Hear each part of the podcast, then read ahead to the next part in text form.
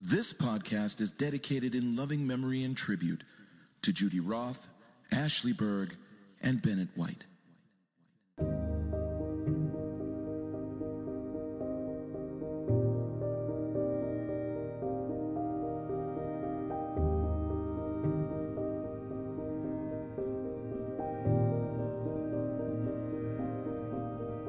We Ride Why Radio, a podcast about cycling, health, music, art, and transformation. With your hosts, Greg Roth and Dave the Rocket Richter. We Ride Why Radio episode number four, the first one of 2021. I'm Greg. And I'm Rocket. And on this week's episode, we have a very special guest in the second half of the show, author KT Searing. And he wrote the book called Courage, Fearless Talent about a friend of ours, Bennett White, who's also in the film We Ride Why. Bennett passed away back in 2017, and the book is an incredible journey into his life. But before we get into that and some other things, we're going to kick off the show with a song from one of my favorite bands, Deep Sea Diver. This one's called NWO.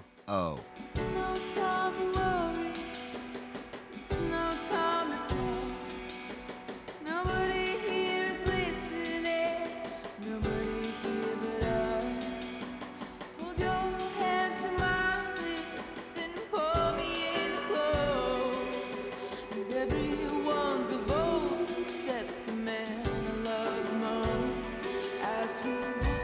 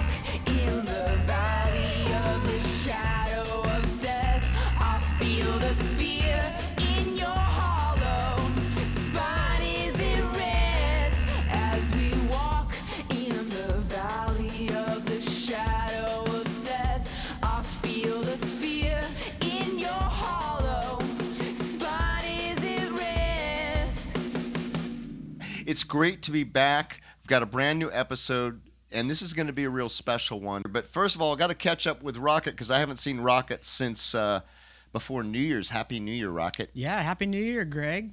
How you doing, man? Good. Been busy. Got through the holidays. Yeah. How was Wolfie's Christmas? Wolfie loved it. What did Uh, you get?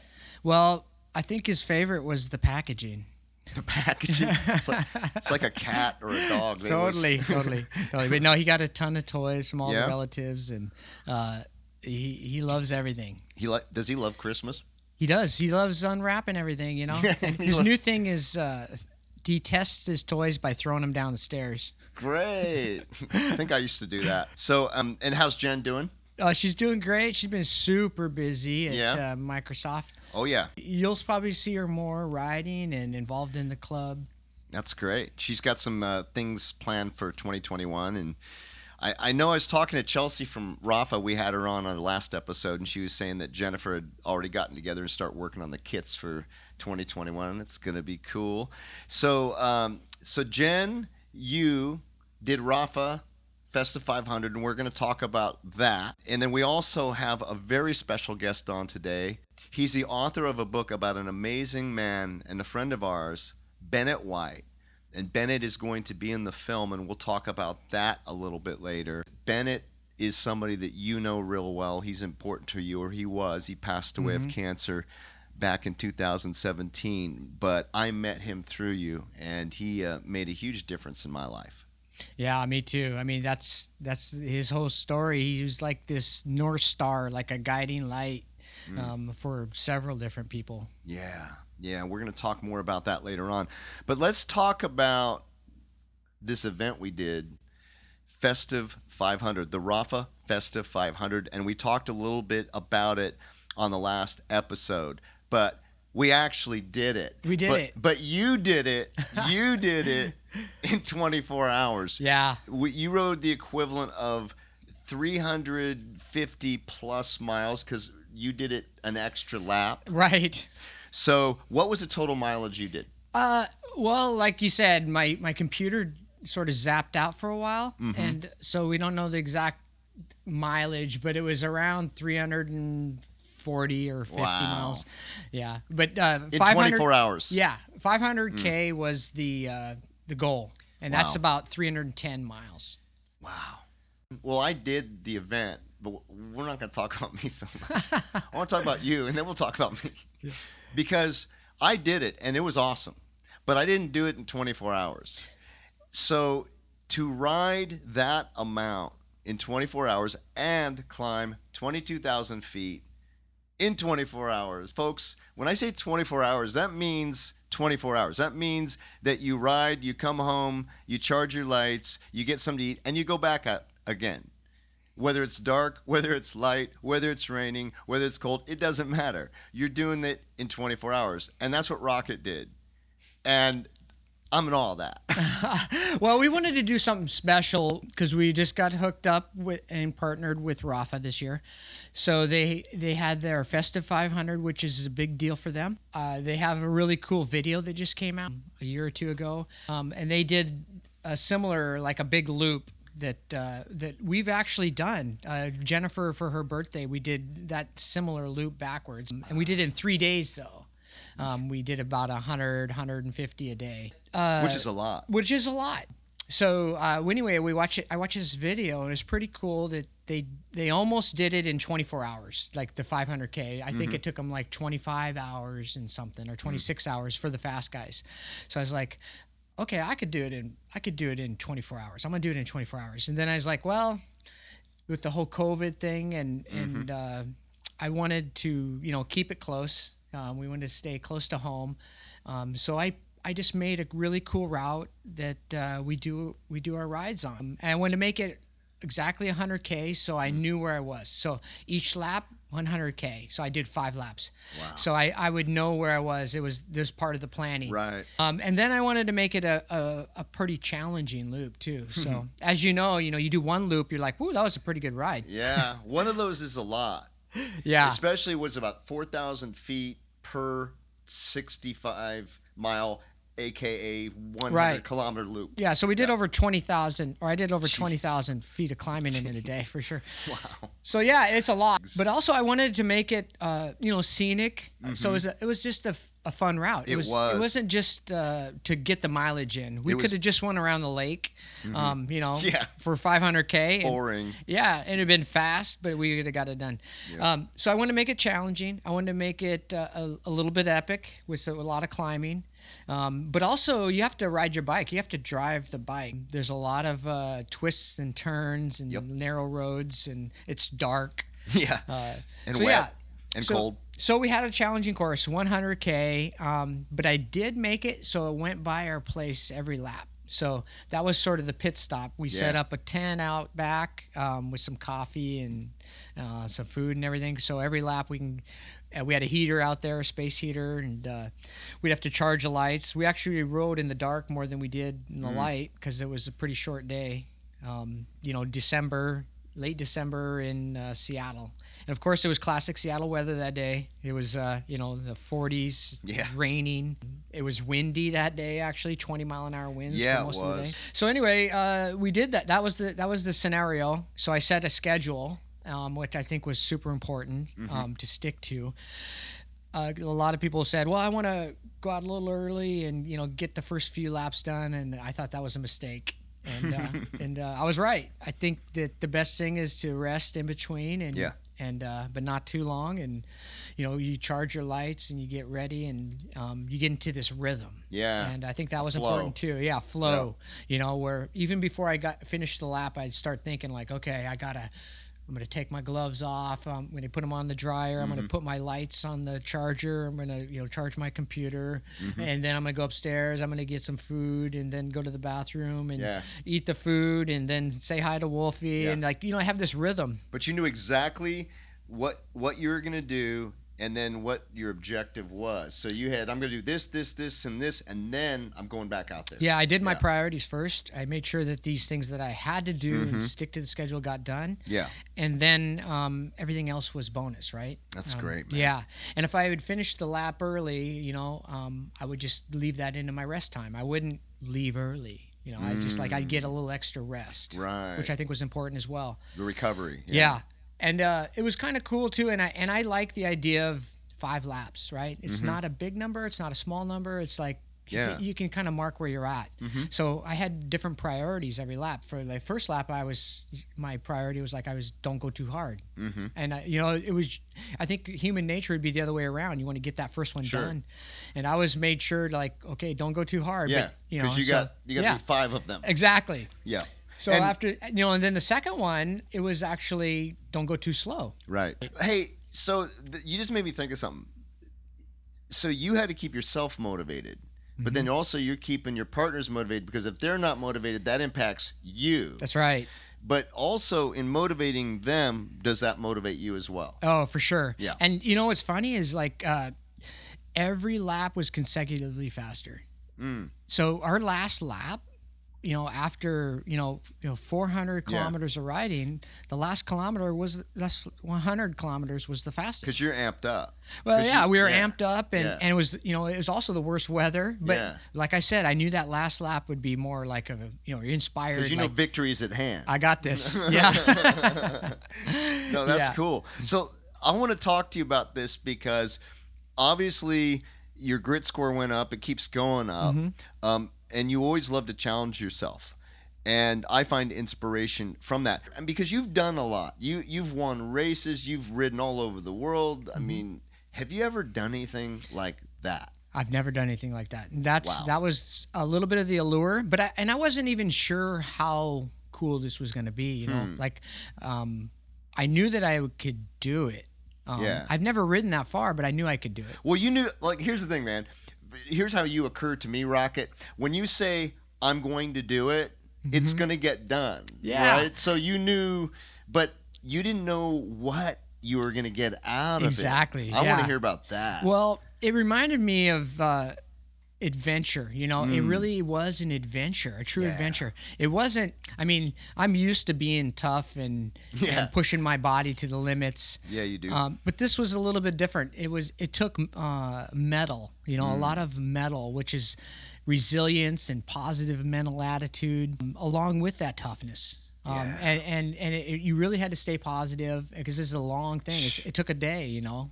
Um, I think it ended up being 18 hours of actual riding, which is a lot. And that's a, there's a lot of adversity that's going to come. You know, you know, when you ride your bike that long, something's going to happen. Sure. You know. Yeah. Um, we uh, I like to say that you know I I created my own luck. You know, I was a little bit lucky where we didn't have any major things go wrong, but that's that's partly because of the planning. You know. Preparation, my friend. That's right. That's right. You know, the bike had fresh tires Yep. and you know it was tuned up, and I didn't ride in the gutter. You know, and you know, there's a lot of things that can attribute to having a flat Oh, tire. yeah. You know, um, but but we did have a little adversity. You know, the you know some light malfunctions. Um, You know, they just run out sometimes. You know. Mm. Yeah, they don't. They don't. They never last as long as you need them to. Yeah, yeah, and you don't realize uh, there's a lot of things that I hadn't experienced before. Like I had never ridden that long in the dark too. Mm. You know, where you you're kind of looking through this this tunnel of light. You know, your your peripheral vision's gone. You know, Yeah. at night. That's true. Um, so you, you're looking in this tunnel of light, and when you know when it's foggy and windy. You're also having to trust the force because you have to rely on other instincts because you don't have the benefit of the eyes as much. So you have to use other instincts that you have that you've cultivated that you don't even realize that you've cultivated. For sure, man. You hit it right on. And you know what's funny is like we did this course. Uh, the next week we we did a part of the course um, for another ride. And one of the downhills, I just absolutely ripped this downhill without even trying because I was just so used to doing it at night Right, and with right. adversity and like you said, using the force a little bit. and it, it really it really makes you think like wow what could i do i could i guess i could be better at this you know like descending or technical you know it's just like you really push your body when it when it needs to Well, when you're under adverse conditions, when you do that same route, I would imagine under really great conditions, you'll just crush it. oh yeah for sure yeah everything seems a little easier you know it's like Yeah. it's like walking around with the weights on your ankles you know you take them off you feel really light and Yeah. yeah Or baseball, when you put the donut on the bat, Yeah. take the donut off and that bat feels real light. yeah exactly So beyond the the physical stuff and, and the challenge and the physical challenge, what else did you get out of it?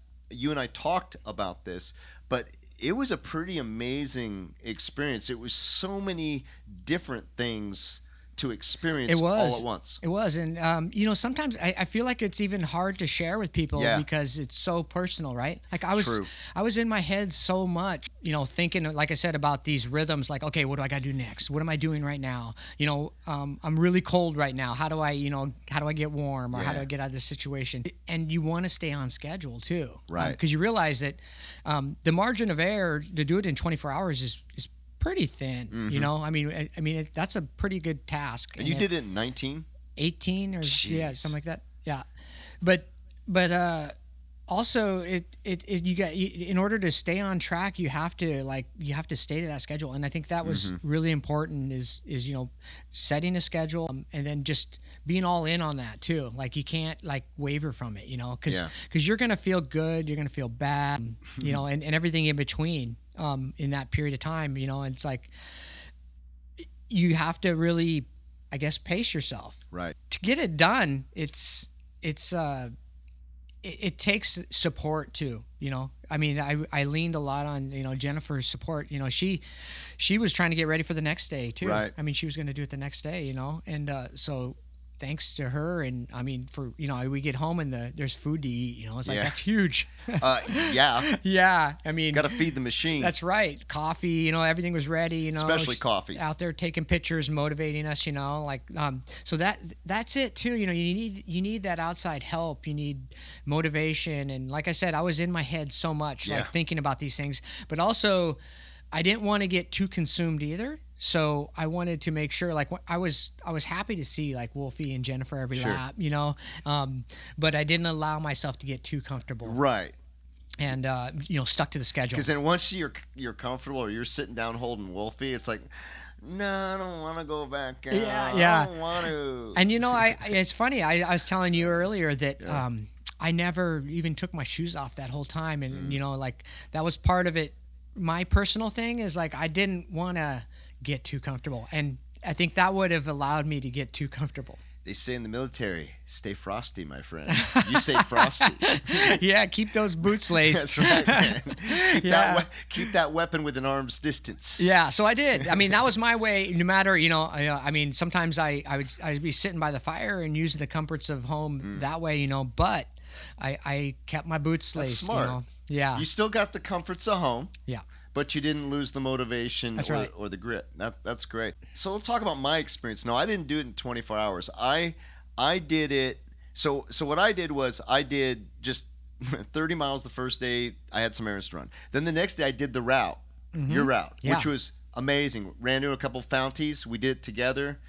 Nice, nice pace. Mm-hmm. Very challenging.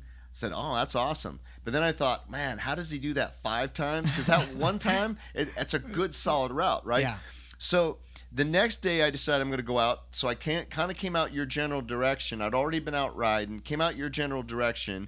Jen and and uh, Veronica. Veronica were just pulling out to do their thing. You had finished your thing, and I'm like going, I'm just in awe because the whole time I'm looking at the Instagram photos you're posting, sharing what you guys have Right. been doing, the videos. Yep. I go, oh man, they're going. It's like two in the morning and they're out there.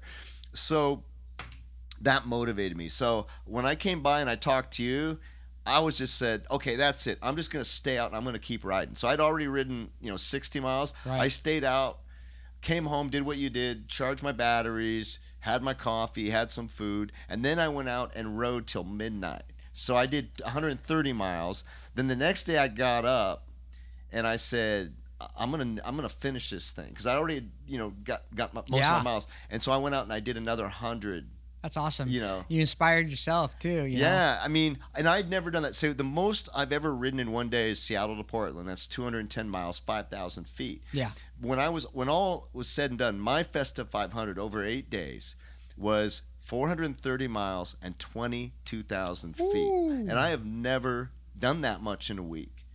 And I'm saying, how cool is this to end the year? You know, not being able to race. Mhm. We did, you know, we did a blitter ride. We had some other cool stuff. We did do some live training sessions. I know you guys had a few races, Mhm. but to be able to end the year on that note.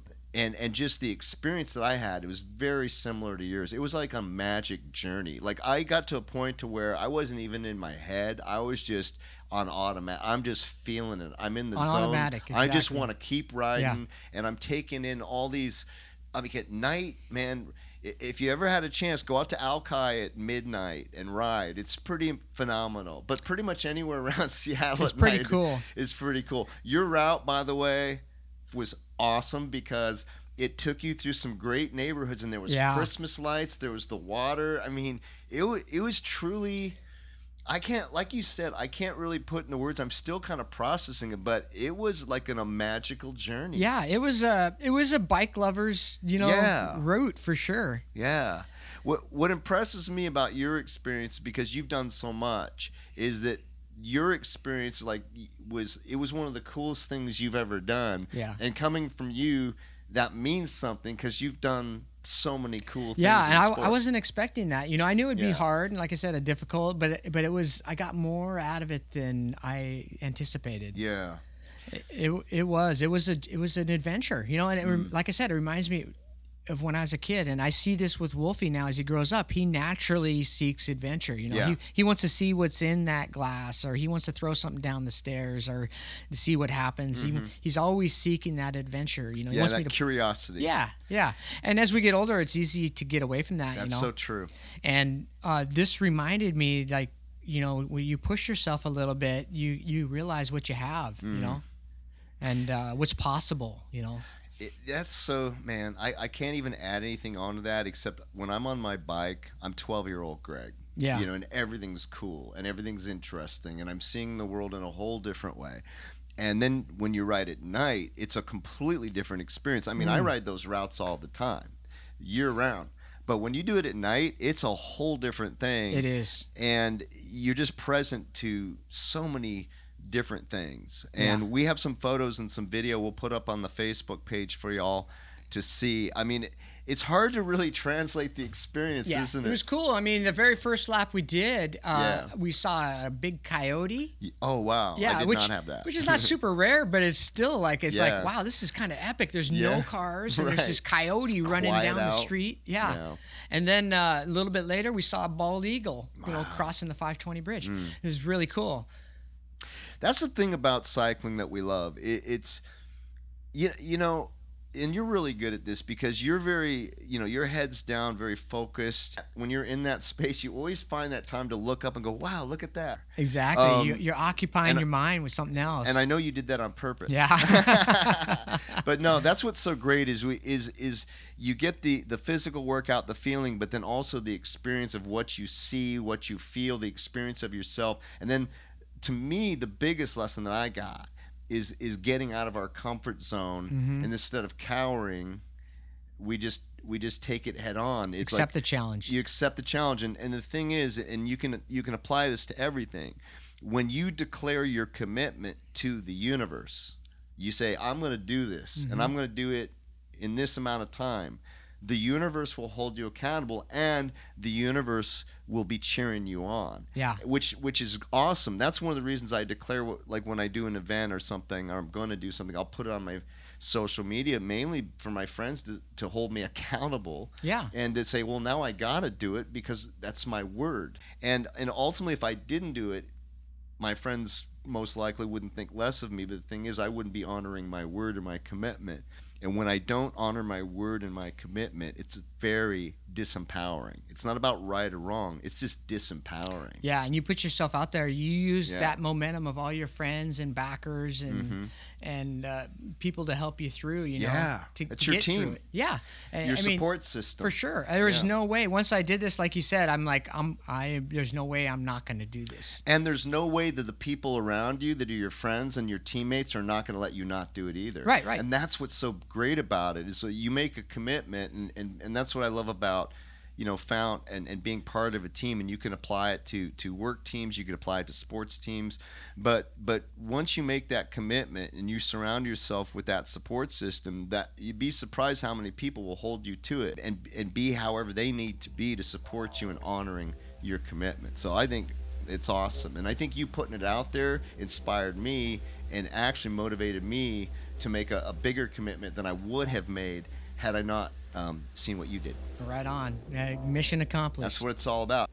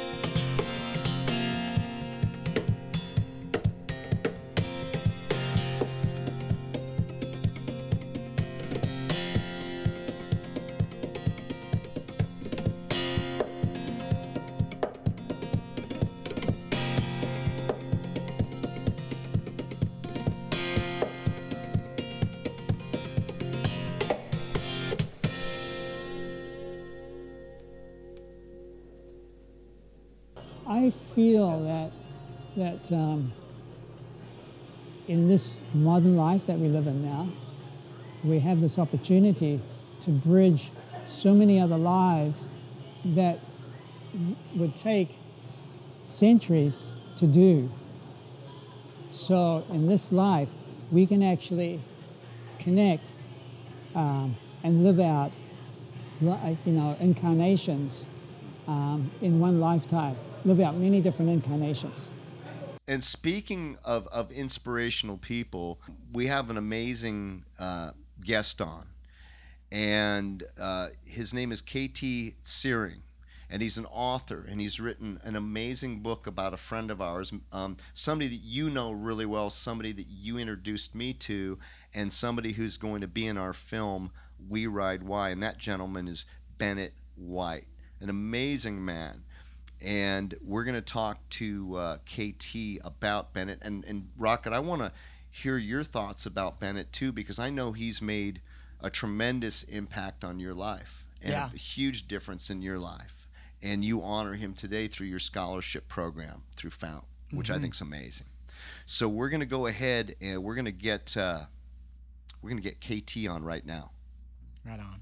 We got KT or Searing on the line. KT, how you doing all the way from Canada, Victoria? Yeah, it's Victoria, Canada. There. I'm doing great. I really appreciate the call, and I'm looking forward to this interview. Me too, man. It's so good to hear you. Last time we saw you, uh, Rock and I saw you in town, and you were paying tribute to Bennett White. We're going to talk about him and what he means to you a little bit later. You were doing a tribute to him. It was an anniversary of his passing. Uh, Yes, Bennett passed away of cancer in 2017. And just to give the audience context, Bennett White is an amazing person that I met through Rocket, and then I met you through that experience. Bennett is going to be in our film. Uh, Jason Tang and I, as well as Chris Wilson, did a last interview with him, and he talks about his life and he talks about his relationship with his passing. He knew his time was limited, he knew he had a terminal disease, but his outlook and his spirit in the last several months of his life was absolutely inspiring. Hmm. And he touched my life. And it's going to be great to be able to share a little bit of that story in our film. But you went really deep. You wrote a whole book about your experience with Bennett. How did that come about? Um, well, funny enough, Bennett and I met. Um, we're both from New Zealand, and um, he had traveled to Europe, and I had traveled to England to study. And uh, we met at a communal house in London in the spring of 1973. Wow. and it, we just chatted and we just had a lot in common and it was from that that a friendship grew i was just going to say at that time he had just come off uh, six years of competitive cycling in out of italy So you knew him before he was a, a professional cyclist or, or during or after? no i i read about bennett in the newspaper when he was before he was a professional cyclist when okay. he was like 20 21 because at that time i was also into elite sports and Mhm. so you know i got to know him as a person of my age and i had a personal friend who was a cyclist so this this upstart bennett white was getting the headlines and uh, so it, it was like okay who is this guy and, and of course i had no contact with him at that time wow. So Yeah. you you had met him in 73 and you cultivated this relationship over several decades then. yes we remained very close Mhm. friends right through till 2017 Mm-hmm. um, we, you know, I arrived in Canada in uh, 1975, Okay. and about a month after arriving in Canada, I happened to meet Bennett at a at a rock concert. The I concert? Didn't know, the concert was with um, Herbie Hancock. Oh, Oh, love Herbie Hancock. yeah. Yeah, yeah, yeah. Yeah. It was it was really cool, and I had no idea he was in Vancouver. Oh wow. Uh, Just per chance. I mean, we were destined to meet. Mm-hmm.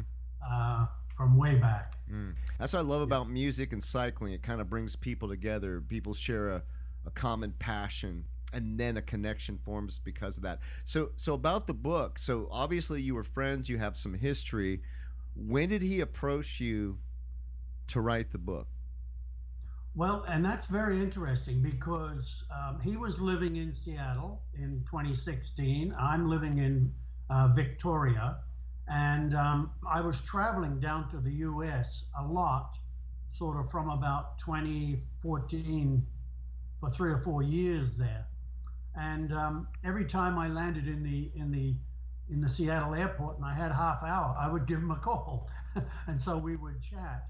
But then I noticed at the end of um, or all of 2016, I lost contact with him and I was really feeling anxious that we hadn't spoken.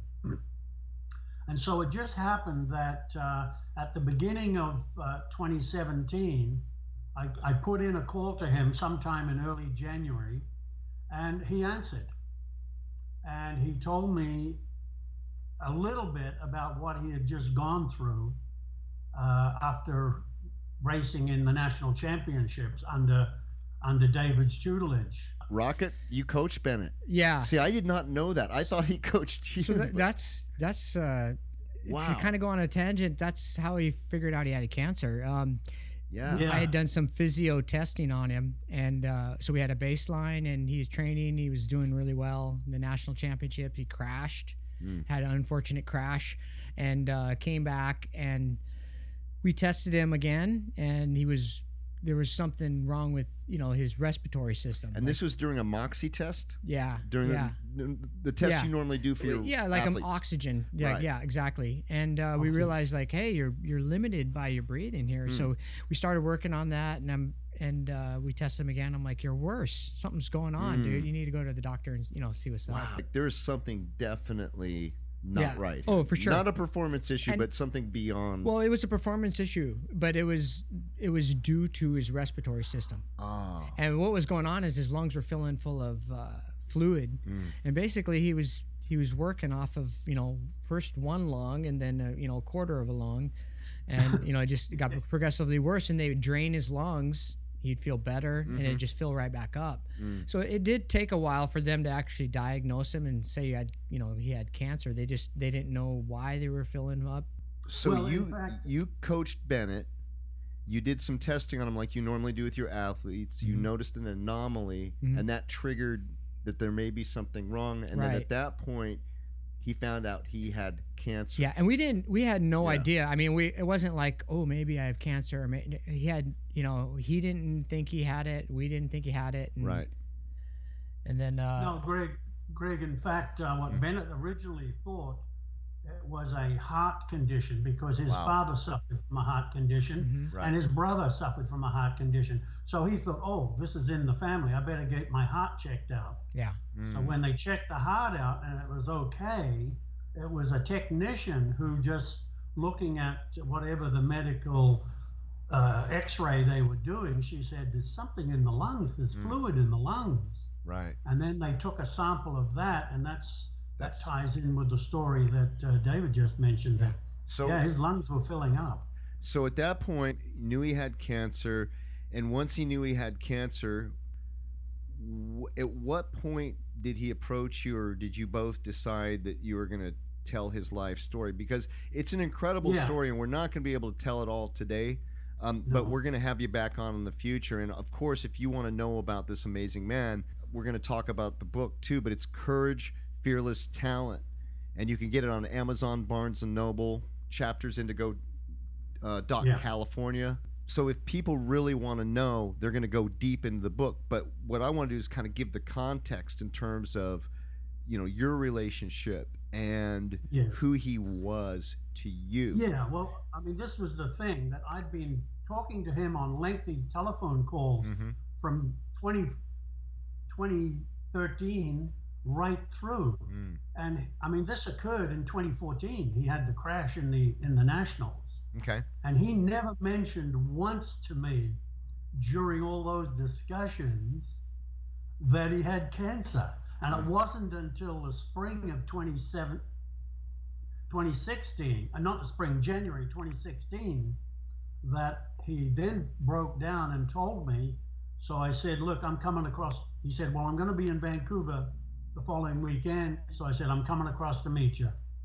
And I went and met him, and uh, we went for a drive, and uh, we had a very powerful emotional day as because Bennett and I had lived together in Vancouver, and we went and we drove past all the places where, where we lived Mm. together for a couple of years, and it was also where we took two years of um, spiritual training in in Western mysteries and meditation.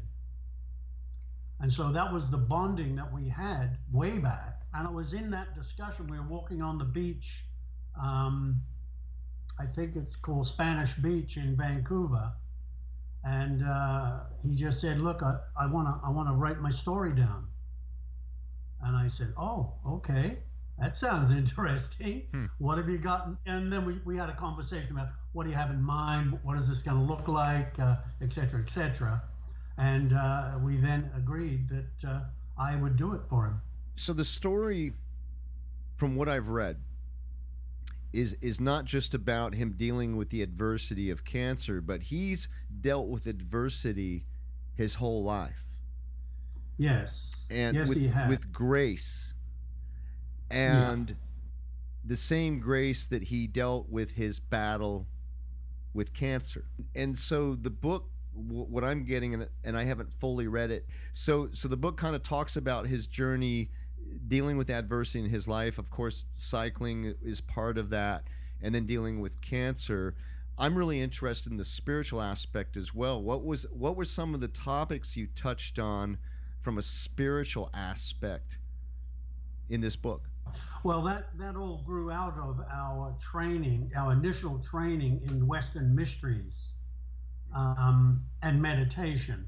Because to understand your spirituality, you have to understand mindfulness, how the mind functions, and how the mind separates between consciousness and unconsciousness.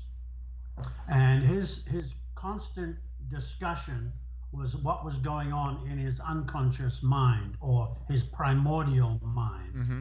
And so that, you know, blend, lends itself very much to a Eastern philosophy. The book actually has, the book is an, a biography of Bennett's life. So it deals from his childhood right through to the end of his life. Mm-hmm. And as you said, he dealt with all kinds of adversities. Uh, first off, you know, the family wasn't overly wealthy. They lived in social housing. Um, his father returned from the Second World War, like mine did. And, you know, uh, you missed out on all those years where you could learn a trade and, and become proficient at something. So he ended up as a laborer. And, and so the family was, you know, not overly wealthy, but they always had food on the table and a very nice family unit. Mm. But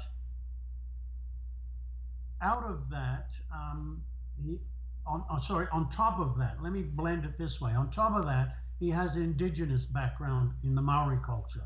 Mm-hmm.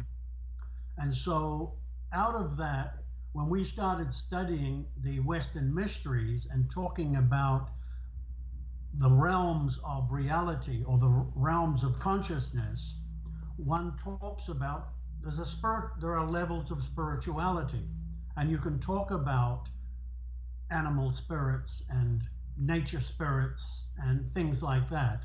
And that was very much part of his family culture. Mm. He was comfortable talking about that and, and saying, Oh, I've got spirits. There are lots of spirits in the house tonight Mm-hmm. at the dinner table. And the, and the family would talk about it. Hmm.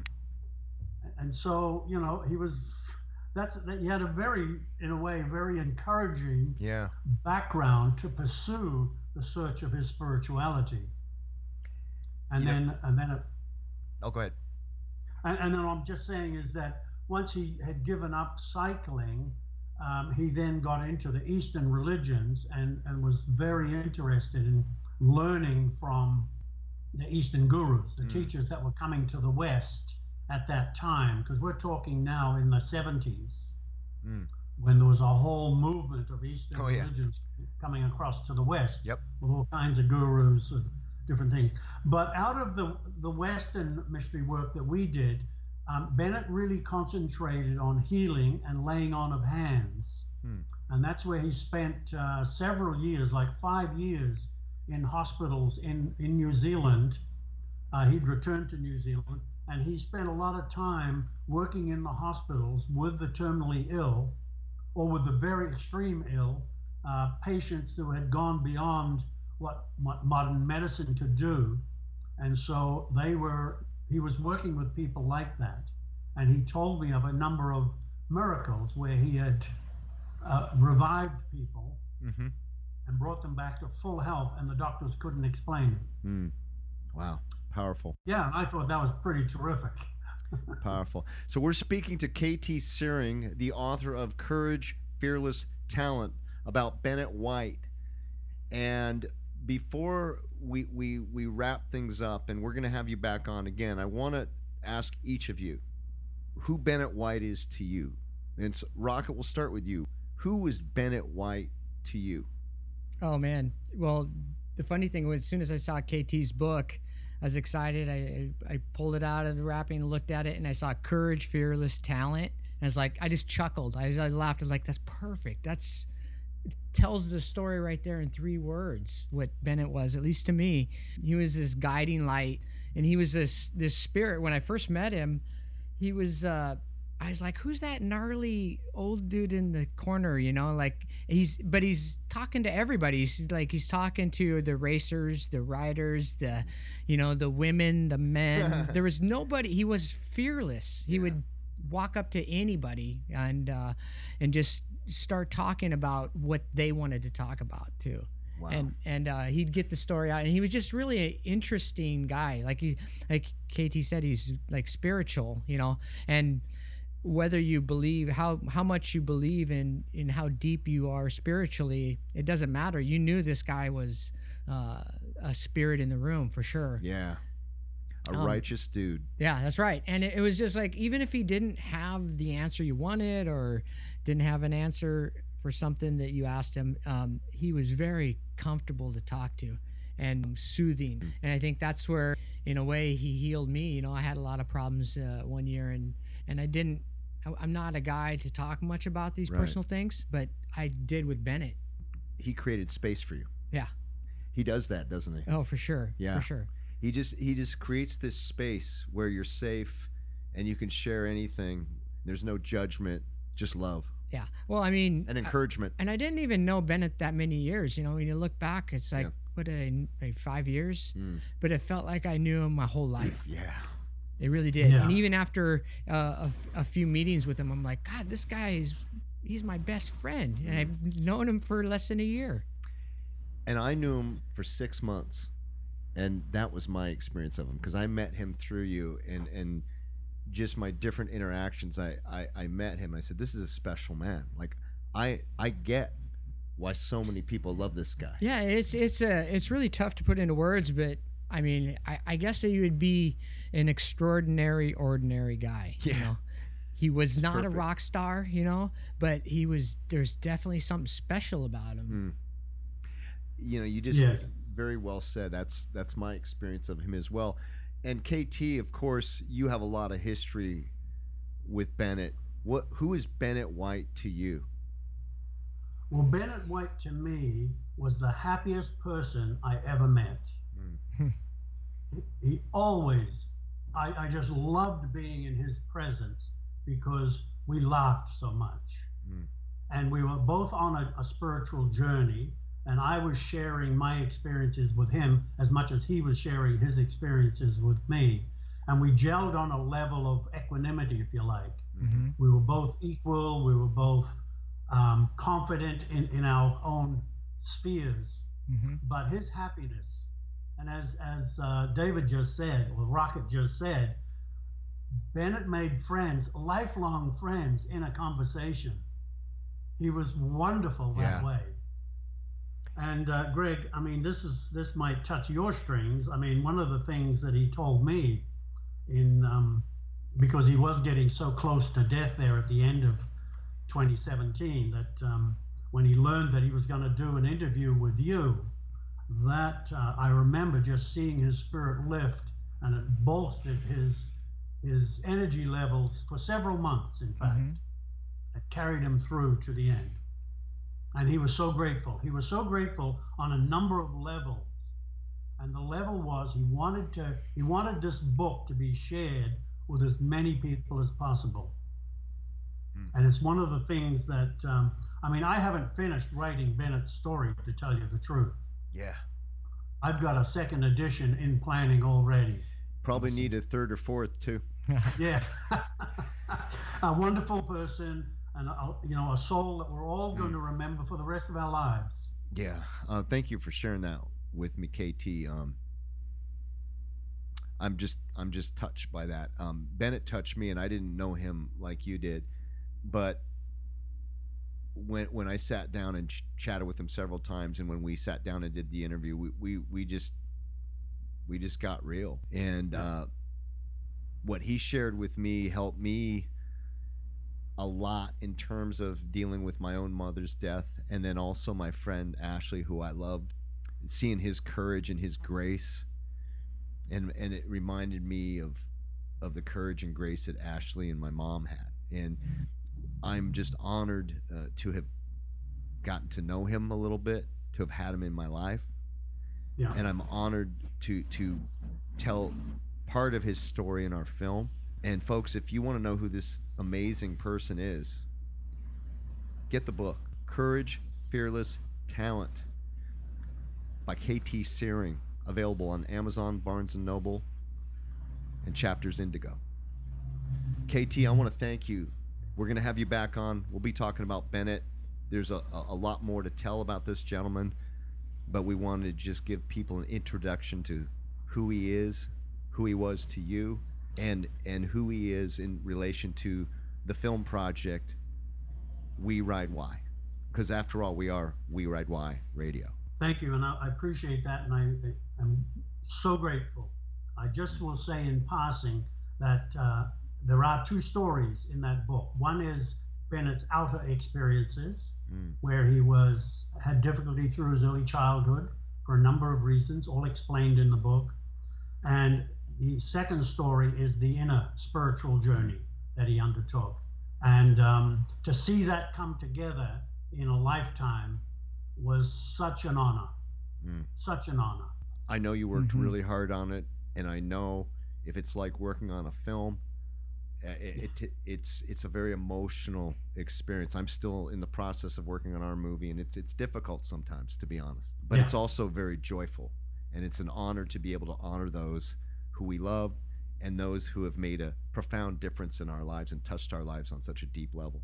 Thank, Thank you, you. Greg. Appreciate that. It's moving, moving the universe, you know. It's just moving through. Um, that um, encompasses everything, and that it feeds off me transforming myself. And as I transform myself, it transforms itself. So in essence, there is no end to anything. It's a continuation of movement and transformation. And the, all the people that I've come across in my life, um, all of the, yeah, all of my interactions that I have, uh, like we're having now, you know, um, is is so it's so important. Um, it's so important to me on the basis that I, um, uh, how would I put it? I wouldn't be who I am without people around me.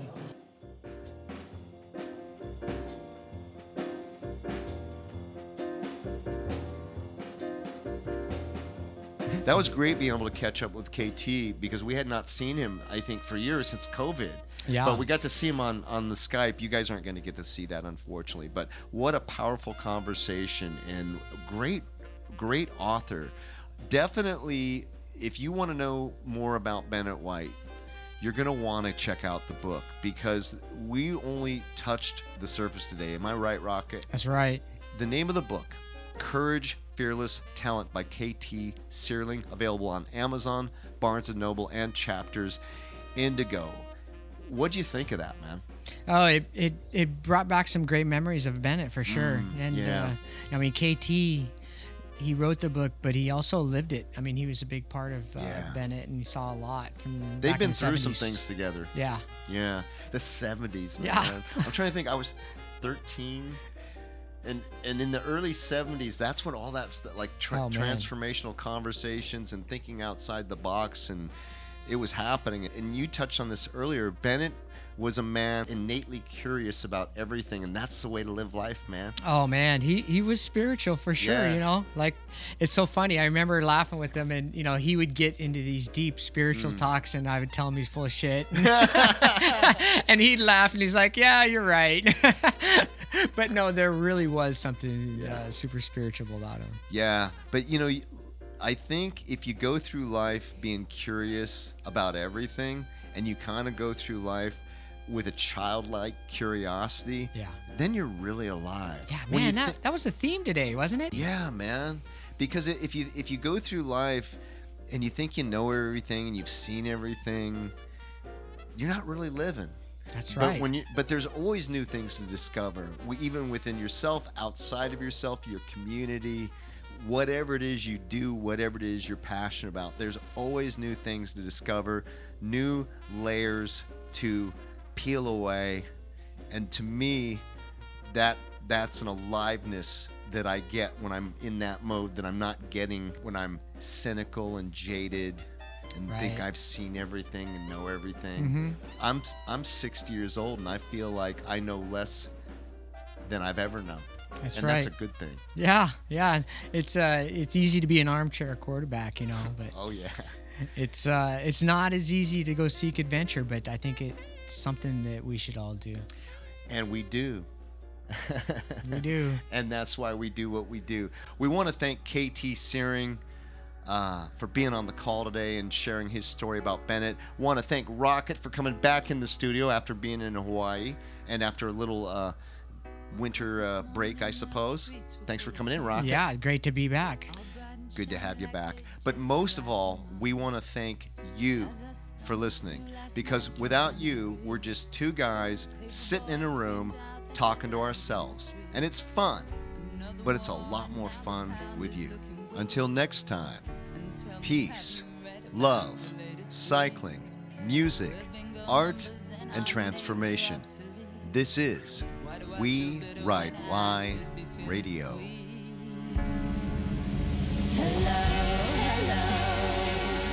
Turn your radio on. Is there anybody out there? Help me sing my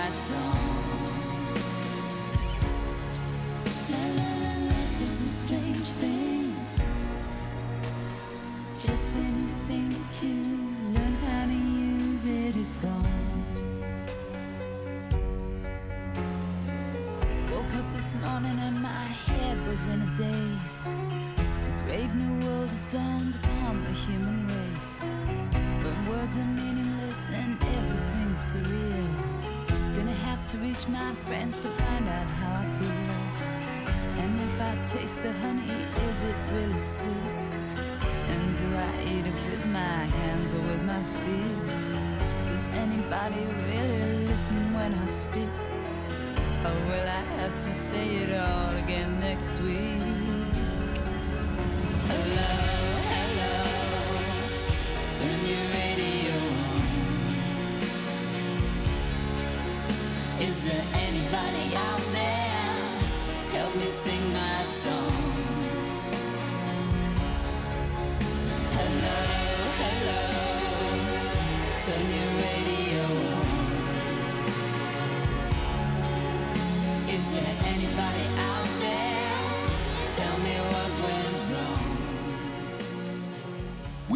Y Radio. Thank you for riding with us.